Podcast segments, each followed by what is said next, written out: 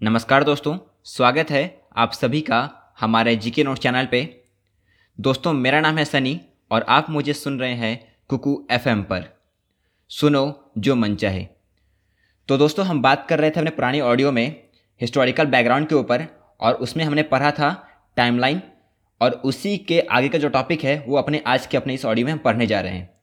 तो दोस्तों, अगर ऑडियो अच्छा लगता है तो ज़रूर लाइक कीजिए, हमारे चैनल को फॉलो कीजिए या सब्सक्राइब कर लीजिए ताकि इस तरह की और भी जो अपडेट्स हमारे चैनल पर आती रहेंगी, उसका नोटिफिकेशन आपको तुरंत मिल जाए। तो चलिए शुरू करते हैं। तो दोस्तों, मैंने बताया था आपको कि 1600 एडी में British East India Company India में ट्रेड करने के लिए आती है और एक एक्सक्लूसिव राइट लेकर आती है जो कि एक चार्टर के तहत क्वीन एलिजाबेथ उनको देती हैं। और इसी चार्टर में सुधार किया जाता है ब्रिटिश क्राउन के द्वारा ताकि ईस्ट इंडिया कंपनी के ऊपर कंट्रोल किया जा सके। अब यहाँ पर बात आती है कि आखिर ईस्ट इंडिया कंपनी को कंट्रोल क्यों करना है? तो कारण यह था कि ईस्ट इंडिया कंपनी के अंदर करप्शन बढ़ता जा रहा था और करप्शन बढ़ने के कारण ईस्ट इंडिया कंपनी घाटे में जा रही थी। और इसीलिए ब्रिटिश गवर्नमेंट ने यह फैसला लिया कि जितने भी अफेयर्स हैं, ईस्ट इंडिया कंपनी के उन सभी पे क्या किया जाए? कंट्रोल किया जाए। और इसलिए उन्होंने कुछ रेगुलेटिंग एक्ट भी पास किए। और जो भी रेगुलेटिंग एक्ट पास किए गए, उन सभी को हम पढ़ेंगे अपने इस ऑडियो में। तो दोस्तों, सबसे पहला रेगुलेटिंग एक्ट पास किया गया था 1773 में। 1773 में रेगुलेटिंग एक्ट पास की गई थी और ये सबसे पहला स्टेप था जो कि ब्रिटिश गवर्नमेंट ने ईस्ट इंडिया कंपनी के सारे अफेयर्स को कंट्रोल करने के लिए लिया था। तो दोस्तों, ये जो रेगुलेटिंग एक्ट है 1773 का, इसको हम लोग चार्टर्ड एक्ट ही बोलते हैं। चार्टर्ड एक्ट इसलिए बोलते हैं क्योंकि एक्ट के तहत जो चार्टर प्रोवाइड की गई थी ईस्ट इंडिया कंपनी को इंडिया में ट्रेड करने के लिए इस चार्टर को हर ट्वेंटी ईयर्स पे क्या किया जाएगा? रिवाइज किया जाएगा। दोस्तों, इसके क्या क्या फीचर्स थे? सबसे पहले हम वो जान लेते हैं कि इस एक्ट के तहत जो बंगाल के गवर्नर हैं, वो अब क्या बन जाएँगे? गवर्नर जनरल ऑफ़ बंगाल और प्रथम गवर्नर जनरल बंगाल कौन बने थे? Lord Warren Hastings Lord Warren Hastings first governor general of Bengal थे।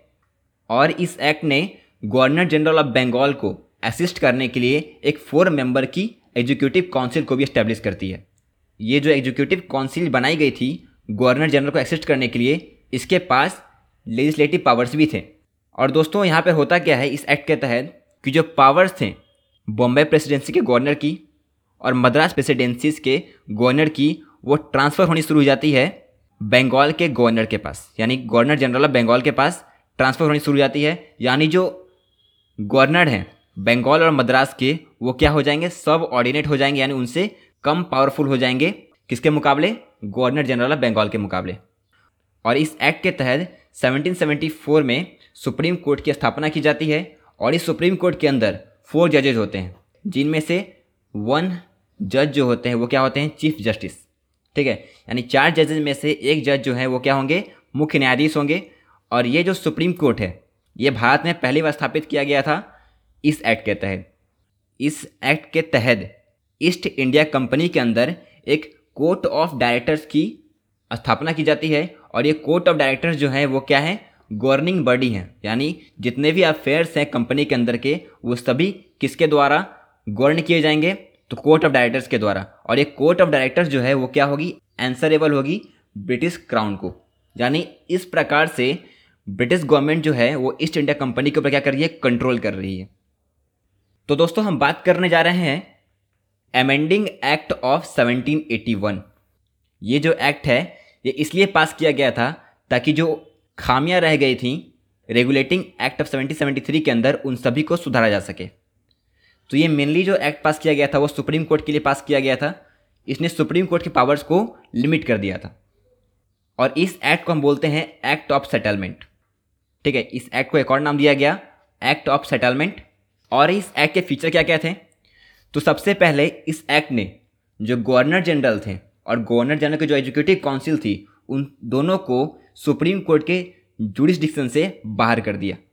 ठीक है, और इसने जो कंपनी के सर्वेंट्स थे ईस्ट इंडिया कंपनी के जो सर्वेंट्स थे, उन सर्वेंट्स को भी सुप्रीम कोर्ट के जुडिस्डिक्शन से बाहर कर दिया गया।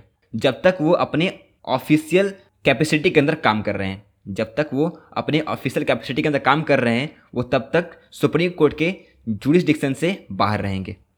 तो दोस्तों, ये जो मेन फीचर्स था, ये था अमेंडिंग एक्ट ऑफ़ 1781 का। दोस्तों, आगे 1784 में एक बहुत ही इंपॉर्टेंट एक्ट पास किया जाता है पिट्स इंडिया एक्ट ये पिट्स इंडिया एक्ट जो है, वो 1784 में पास किया जाता है और जब ये एक्ट पास किया गया, उस समय इंग्लैंड के प्राइम मिनिस्टर थे पिट्स द यंगर, और उन्हीं के नाम पर ये रखा गया था पिट्स इंडिया एक्ट। और ये जो एक्ट था, इसने क्या किया? ईस्ट इंडिया कंपनी के पावर्स को स्प्लिट कर दिया दो भागों में। ठीक है? यानी जो जो पॉलिटिकल फ़ंक्शंस थी कंपनी की और जो कमर्शियल फ़ंक्शंस थी कंपनी की, इन दोनों को बांट दिया गया। इसने क्या किया? कोर्ट ऑफ़ डायरेक्टर्स को कहा कि आप जितने भी कॉमर्शियल अफेयर्स हैं, उन सभी को हैंडल करो। और एक नई बॉडी की स्थापना की, जिसका नाम था बोर्ड ऑफ़ कंट्रोल। और इसे कहा गया जितने भी पॉलिटिकल अफेयर्स थे कंपनी के, उन सभी को आप कंट्रोल करो। यानी जो पावर्स थी ईस्ट इंडिया कंपनी की, उसे डिवाइड कर दिया गया। और पहली बार इस एक्ट के अंदर कहा गया कि जित, जितने भी ईस्ट इंडिया कंपनी की प्रॉपर्टी है इंडिया के अंदर, यानी जितने भी उनका कंट्रोल है इंडिया के ऊपर, वो सभी क्या है? ब्रिटिश पोसेसन है। यानी ब्रिटिश की संपत्ति है। ठीक है? ये पहली बार कहा गया था इस एक्ट के तहत तो आप इसे ध्यान रखेंगे। दोस्तों, आगे जो एक्ट आता है, वो है चार्टर एक्ट ऑफ़ 1793 इसके अंदर कुछ इंपॉर्टेंट बातें नहीं कही गई हैं तो इस एक्ट को हम छोड़ देते हैं अभी। आगे बढ़ते हैं। तो इसके बाद एक और एक्ट पास किया गया चार्टर एक्ट ऑफ़ 1813 इस एक्ट ने क्या किया कि जो मोनोपोली थी, जो मोनोपोली बना रखी थी ईस्ट इंडिया कंपनी ने इंडिया में ट्रेड करने के लिए, इस मोनोपोली को ख़त्म कर दिया गया। यानी, अब इंडिया में और भी ब्रिटिश मर्चेंट जो हैं, वो आ सकते हैं ट्रेड करने के लिए। और दो चीज़ों को ईस्ट इंडिया कंपनी के अंतर्गत ही रहने दिया गया। कौन सी दो चीज़ें? तो पहला है टी का ट्रेड और दूसरा ट्रेड विथ चाइना। इन दोनों को ईस्ट इंडिया कंपनी के पास ही छोड़ दिया गया। और एक और चीज़ की गई दोस्तों, कि जब वेस्टर्न एजुकेशन, हमारे इंडिया में जो स्प्रेड हुई थी, वेस्टर्न एजुकेशन का, वो भी इस एक्ट के ज़रिए ही किया गया था। यानी एक्ट ऑफ़ 1813 इस एक्ट के तहत मोनोपोली ख़त्म कर दिया गया ईस्ट इंडिया कंपनी का। और इंडिया में वेस्टर्न एजुकेशन को स्प्रेड किया गया। तो दोस्तों, अपने आज के इस ऑडियो में इतना ही जानेंगे हम। आशा करते हैं आपको ये ऑडियो अच्छा लगा हो।